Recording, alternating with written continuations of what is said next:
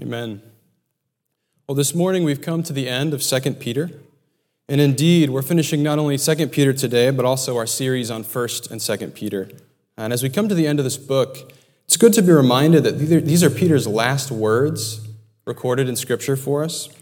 And so it's fitting that as Peter continues to talk about the end of all things, it's also the end of his witness in Scripture to us.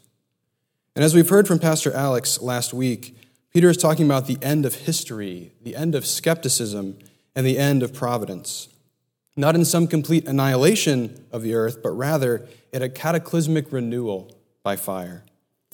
And so today we're going to see from the very first to the last verse that because the day of the Lord will come, we must live faithfully now. And so, to our young worshipers, if you're with us this morning, you're going to see that in this passage, God has promised us something. He's promised us something that we're waiting for. So, my question to you, young worshipers, is what are we waiting for? What has God promised to us? and now, hear now the word of the Lord from 2 Peter 3 11 through 18. Since all these things are thus to be dissolved, what sort of people ought you to be in lives of holiness and godliness, waiting for and hastening the coming day of God, because of which the heavens will be set on fire and dissolved? And the heavenly bodies will melt as they burn. But according to his promise, we are waiting for a new heavens and a new earth in which righteousness dwells. Therefore, beloved, since you are waiting for these, be diligent to be found in him without spot or blemish and at peace. And count the patience of our Lord as salvation, just as our beloved brother Paul also wrote to you according to the wisdom given him, as he does in all his letters when he speaks in them of these matters.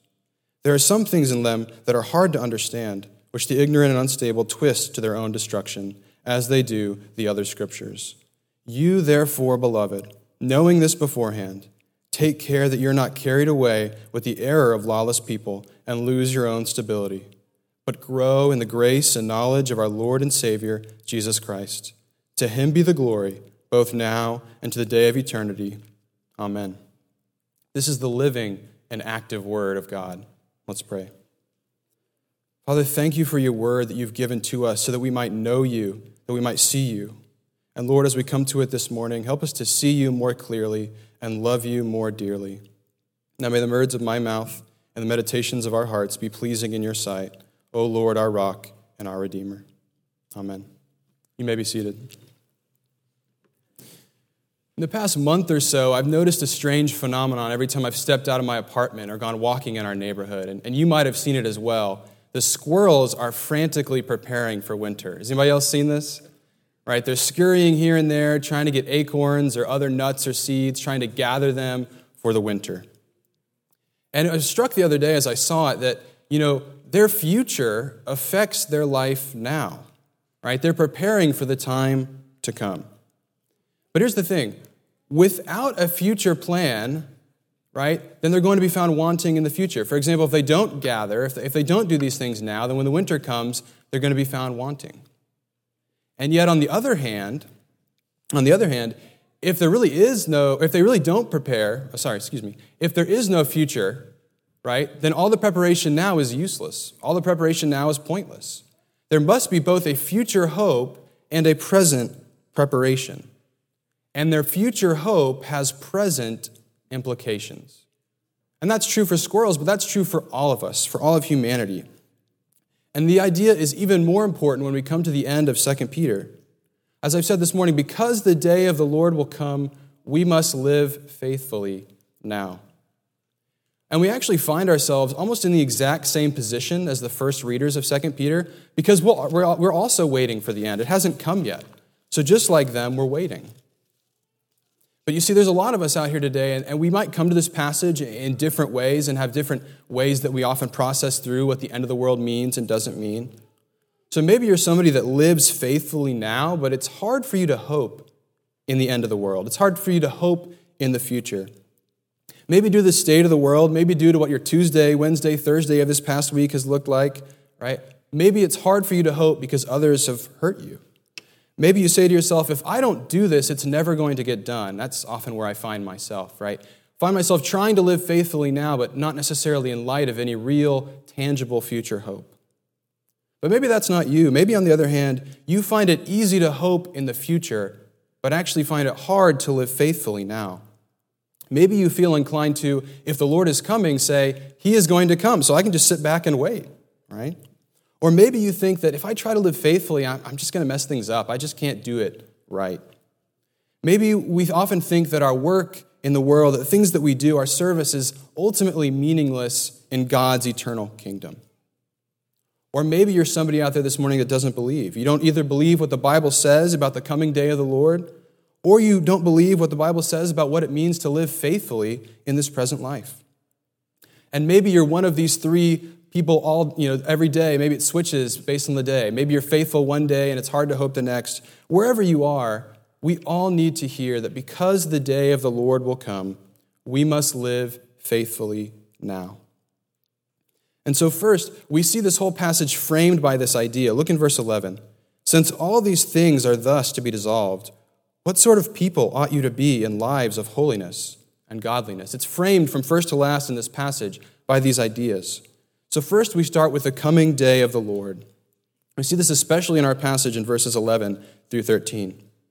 Now, as we've seen last week and the weeks before, Peter's been speaking about this coming day, and he continues the ideas that he's already began. He's, he's continuing the idea of cataclysmic events leading to the end of the world.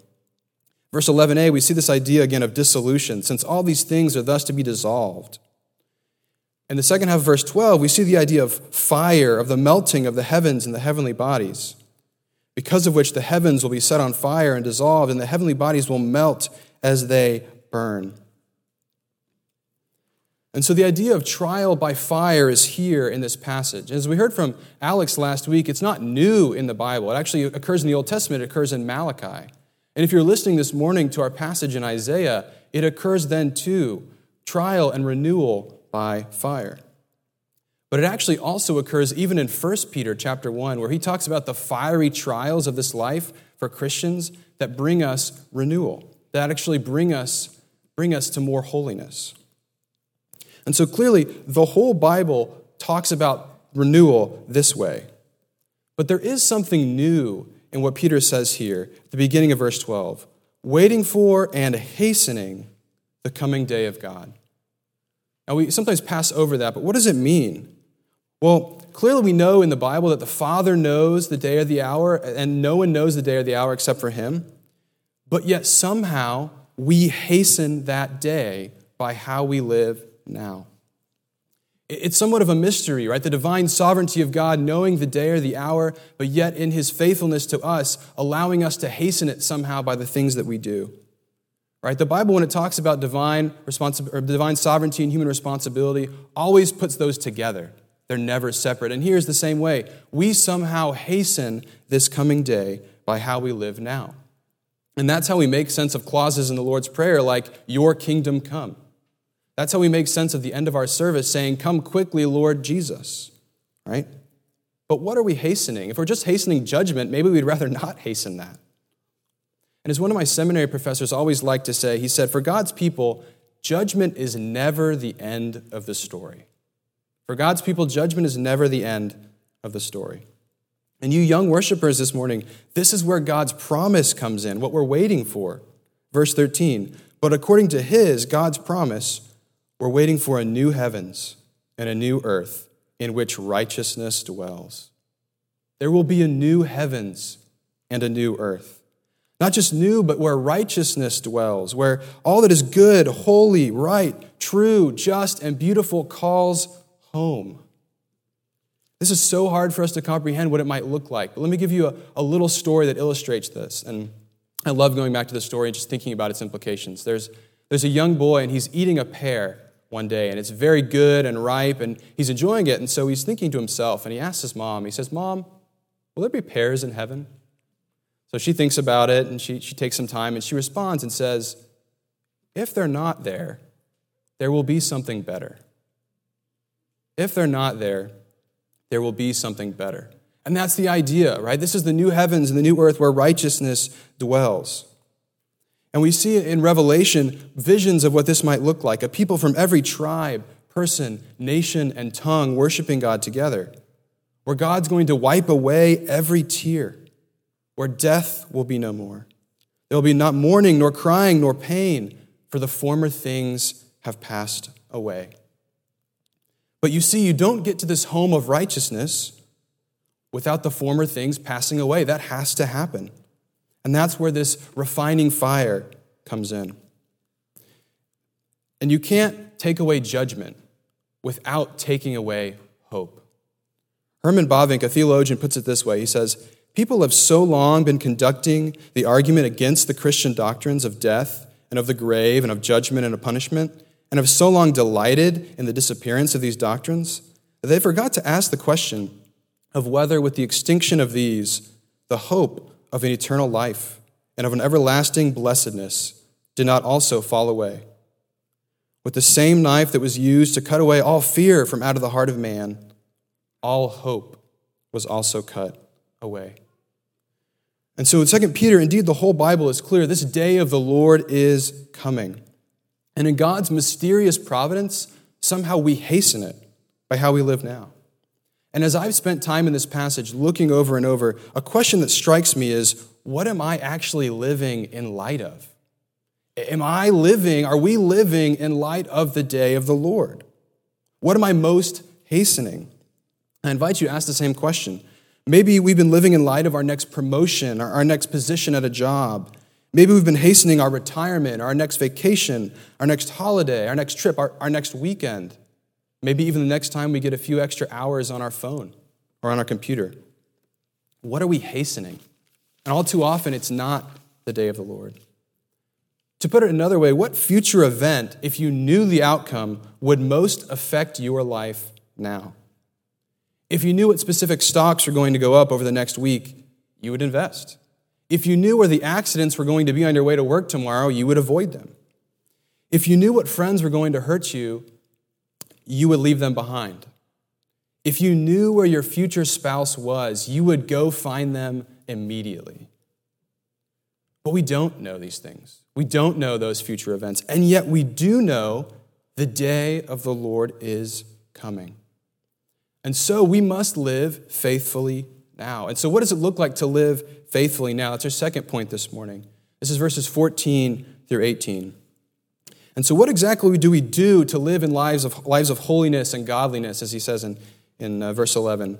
And actually, he gives us four commands, four imperatives, things that we do. So, first, verse 14 be diligent. Therefore, beloved, since you're waiting for these, be diligent to be found in him without spot or blemish and at peace. We were diligent. We need to be eager. We need to be zealous and we need to be zealous to be found. Now, this is actually the same verb, the same word as to be found back in verse 10, right? The earth and the works on it will be exposed, will be found. It's the same thing, right? We need to be diligent so that we're found well, right? How do we want to be found? He says two things. First, without spot or blemish. Now, this has something to do with our, our unity in Christ, and I'll talk about it in a bit, but it's also about our personal integrity, our moral character, the way that we live but also it's about our church community. If you remember from chapter 2 of, of 2 Peter, it talked about the blemishes and blots that false teachers are on Christian community. So he's also saying, not only personally, but also as a Christian community, to be found without spot or blemish. And then he also talks about being at peace, being diligent to be found at peace. And that's certainly peace with God, as we'll see, but it's also peace with one another. It's peace inside and outside of the body of Christ. So be diligent. The second command that we have is to count God's patience as salvation. We see that in verse 15. And count the patience of our Lord as salvation, just as our beloved brother Paul also wrote to you according to the wisdom given him. And this same theme is actually in verses 3, 8, and 9. It says this It says, But do not overlook this one fact, beloved, that with the Lord one day is as a thousand years a thousand years as one day. The Lord is not slow to fulfill his promise, as some count slowness, but is patient toward you, not wishing that any should perish, but that all should reach repentance.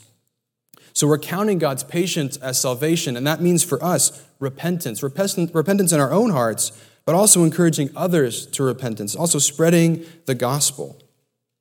And then he refers to Paul's own writing. Now, many don't know exactly where it is. Some people say it's Romans 2 4, where it talks about God's kindness that leads to repentance. But really, this theme is all over Paul, so we don't necessarily have to say where is it, right? But it's all over Paul and Peter that God's kindness and God's patience should lead us and lead others to repentance.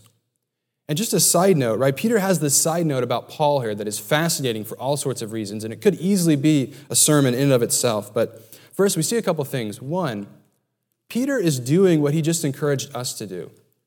He is being found at peace. Because if you know anything about Peter, we know anything about Paul, in Galatians 2, he, Peter was called out for his hypocrisy by Paul. And so it would be very easy for Peter not to say anything about Paul, not to even talk about him, but he's saying, No, listen to him, right? He wrote according to the wisdom that was given him. He's living at peace with his fellow brother. He's doing what he's just asked us to do. Also, he says that there are some things in the Bible that are difficult to understand. That's an encouragement to us. Amen?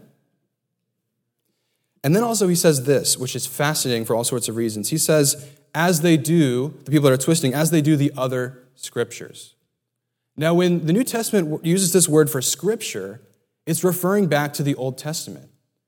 And Peter here is saying what Paul is writing is on par with the Old Testament. There are many people that say, well, you know, the, the Bible is just kind of, the New Testament was just put together. You know, it was only decided on 300 plus years later, and it was one of multiple Christianities that won out because of political reasons. No. The apostles themselves knew what they were doing. Peter has said previously in chapter 1 that men write as they're carried along by the Spirit, and now he's saying Paul was one such man. This helps us get an idea of the cohesion of the message of the New Testament. And oddly enough, as people twist the things of the New Testament, they're doing just what Peter has said not to do, right? Some things are hard to understand, which the ignorant and unstable twist to their own destruction. So, second, we, we need to count God's patience as salvation. And third, the third imperative here is to take care, to be on guard. That's verse 17. You, therefore, beloved, knowing this beforehand, take care that you're not carried away with the error of lawless people and lose your own stability. Don't be carried away by the lawless people that he's described so far, the false teachers, as we saw in chapter 2. Don't lose your stability. Another translation is don't fall from your firm footing. Remain standing on the rock of God's word and be rooted in that. Take care to be rooted in that. So, what do we do while we're rooted? This is the fourth command. We grow. Verse 18, but grow in the grace and knowledge of our Lord and Savior, Jesus Christ. And what I love about this verse is it's not just knowing, it's not just the knowledge of our Lord and Savior Jesus Christ, although it's not less than that, but it's also about grace the grace of what it means to live life in Christ. Wherein lies this grace? We'll hear this in Peter's own words, using a lot of the language from our passage, a lot of the same themes, but back in 1 Peter chapter 1, he says, Conduct yourselves with fear throughout the time of your exile, knowing that you are ransomed from the futile ways inherited from your forefathers, not with perishable things such as silver or gold, but with the precious blood of Christ, like that of a lamb without spot or blemish. That same idea, right? Living without blemish or spot can only be accomplished if we've come to Christ for who he is and his sacrifice on our behalf first. This is how we have peace with God. This is the grounding motive for all faithful living, that we have been chosen before the foundation of the world to be holy, as Ephesians 1 talks about it. And so, if we don't understand Christ's first coming, we can't understand Christ's second coming. If we don't live in light of his first coming, we can't live in light of his second coming. We live faithfully. But we don't live faithfully to earn the kingdom, actually, because it's already been given to us in a way. It's, it's not like the squirrels, because if the squirrels don't gather enough, they will go hungry. But it's more like what we see when many people prepare for marriage. Maybe this was your experience. Maybe you know people that it was like this. When you get engaged, when you know that marriage is on the horizon, a lot of people change their habits. They save their money, they eat cleaner, they go to the gym more. What are they doing? They're not saying, if I get up at the altar and they don't like the way I look and I haven't saved enough money, the marriage is off. That's not what they're doing. But because they know the love of this person and they want to give themselves to this person the best that they can, they're doing these things, not to earn love, but to give of themselves. And that's the idea of the Christian life. Indeed, we are Christ's bride as the church. And this is what we're meant to be all about. That's our motive. And Peter actually shows us that too by the, by the word beloved that appears four times in this chapter. Beloved, beloved, beloved, beloved. Not just of Peter, but beloved of God through Jesus. And so, what does this mean, right? How do we do these things? With this grounding motive in mind, what does faithfulness look like now? As Peter says, we're diligent to find ourselves without spot or blemish. Yes, Christ paid for our sin, and by his power, now we put it to death by the power of the Spirit. So the question is are we putting to death our sin wherever we find it? Are we aiming to live without spot or blemish? Also, are we diligent to be found at peace with one another? We have peace with God, and therefore let's live at peace with one another. This means peace with our spouses, with our siblings, with our children, with our parents, with our coworkers, with other church members. In Matthew 5, Jesus says, if you need to be reconciled to a brother, leave your gift at the altar, go be reconciled, and then come back. Peace with every tribe, nation, language, and tongue. Peace with our coworkers, as I've said before. Peace with every people. But as members of this church, we've also made vows of membership. We, we vowed to study the purity and peace of the church, to support its worship and its work.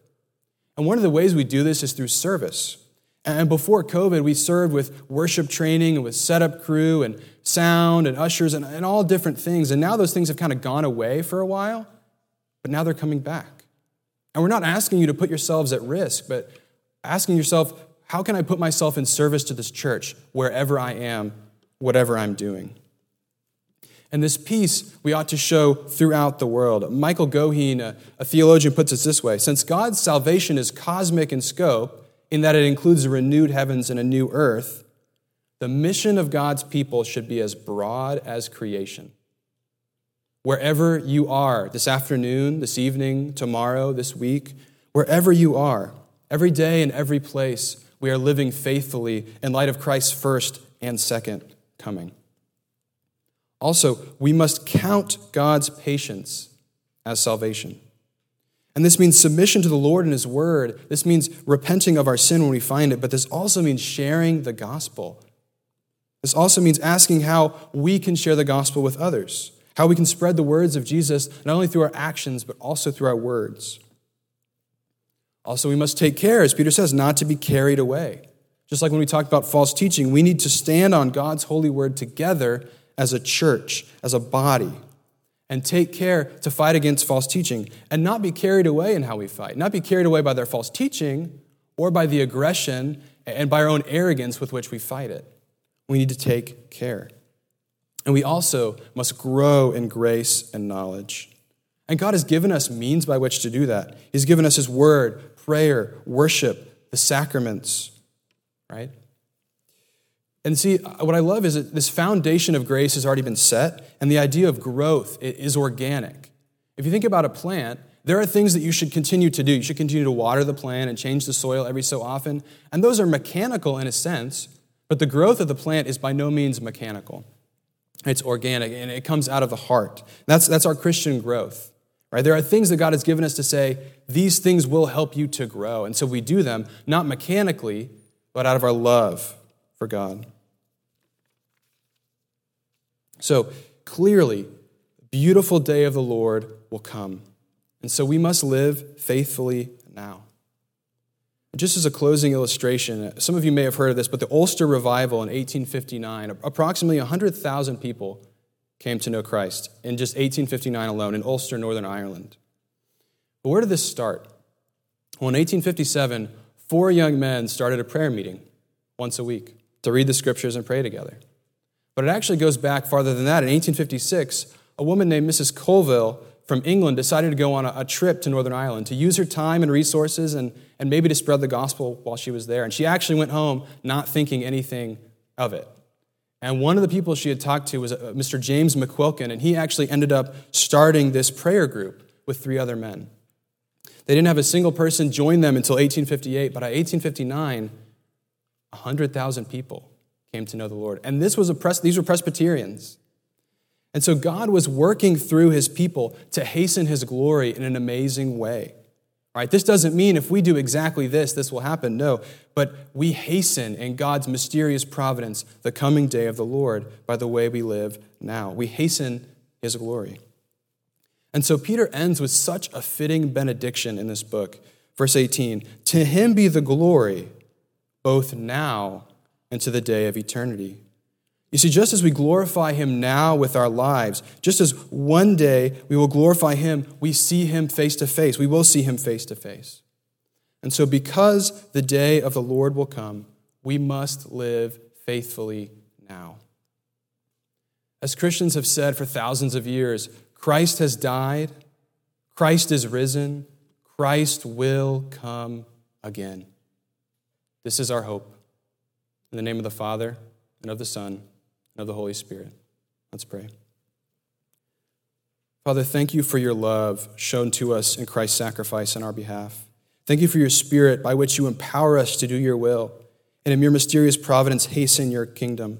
Lord, help us to be diligent to count your patience as salvation, to stay on guard, but also to grow in the grace and knowledge of our Lord and Savior Jesus Christ. To him be the glory both now and to the day of eternity. Amen.